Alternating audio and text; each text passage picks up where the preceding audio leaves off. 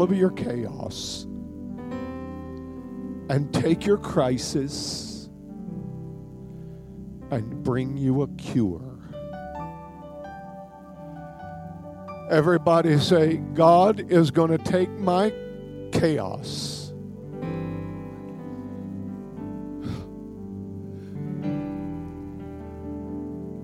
He is going to handle my crisis and bring me a cure.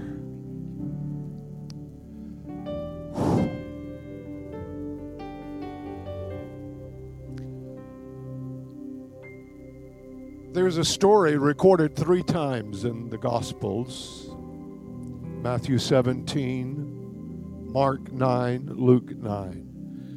I don't want you to read it right now. I just want to tell you the story, and I want to tell you what the Lord told me to tell you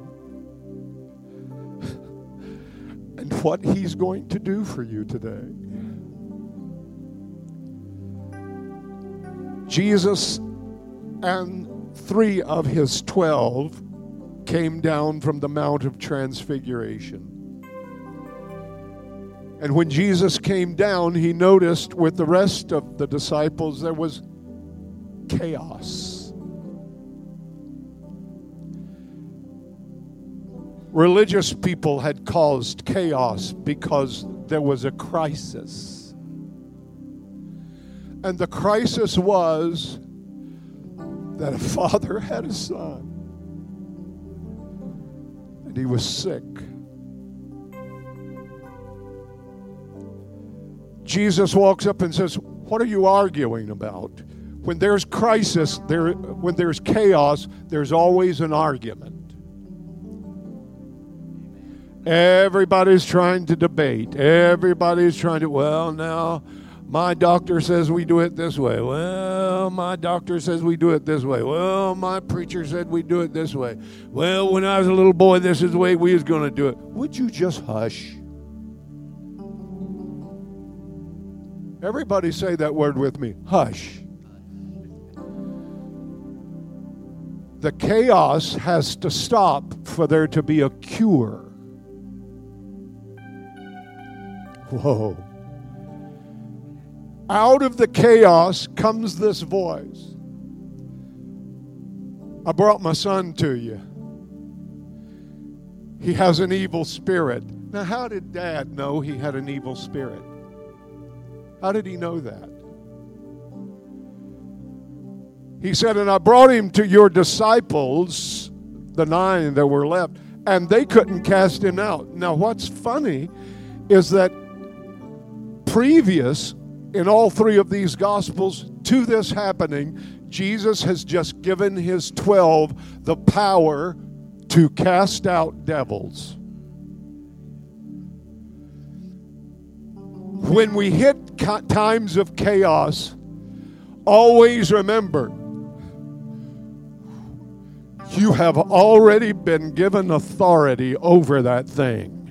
Stop asking everybody else's opinion about what's going on. Everybody say, stop. Don't ask anybody else. Oh, Lord, have, am I preaching good? And I'm not even preaching.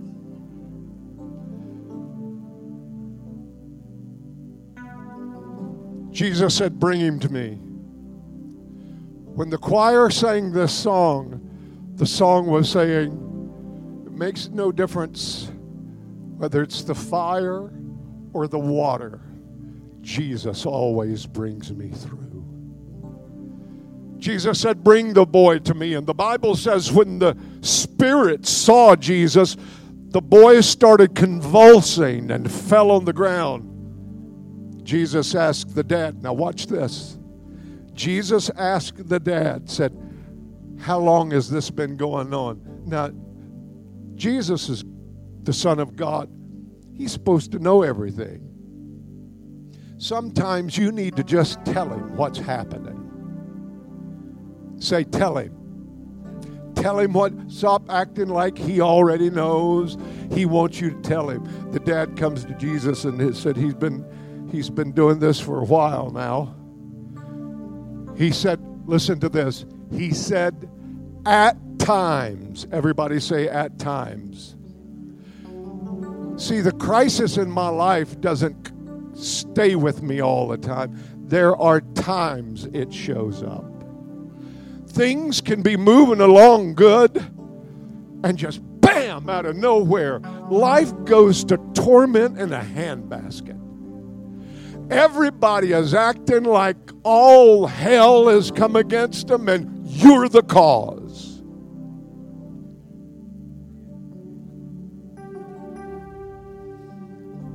He said sometimes it seizes him and he says he can't hear. See, when you when you get into crisis, you can't hear. People start talking to you. That's why you need to stop asking so many questions. Just, can I say it in, in Tennessee language? Shut up. I, I got a P H D to say that. Just shut up. He said, sometimes the Spirit gets a hold of him and he can't hear. Listen, and he can't talk.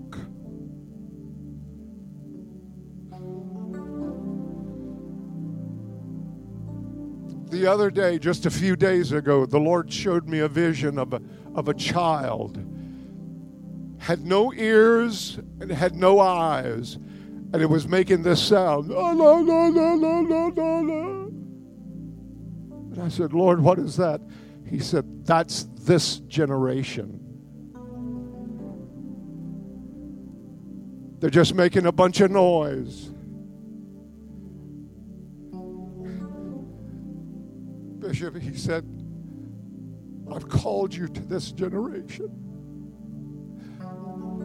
I said, Lord, do you know how old I am? He said, so you're not going to do it? I said, no, sir, I will. What do I do? He said, there needs to be a creative miracle that takes place so they can see me and hear me.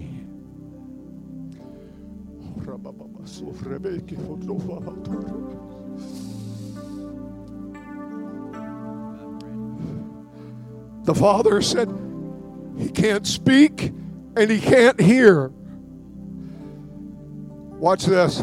He said, and there are times it throws him into the fire and it throws him into the water. Watch this. To kill him. Anything that is going to destroy you, God did not send to your life. Because John ten ten says, I have come that you might have life and have it more abundantly. James said it like this. He said, every good, say that with me, every good and perfect gift comes from God. If it ain't good, if it ain't perfect, it ain't from God. Excuse me a second. If it's good, if it's perfect, it's from God. I've come to town to tell you God's about to take your chaos, and He's about to take your crisis, and He's bringing you a cure.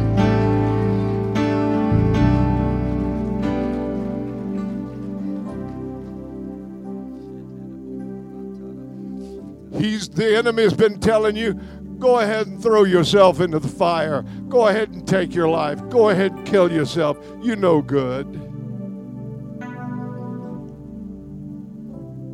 Suicide rates has has increased dramatically over the last ten years. We have never had so many pastors committing suicide.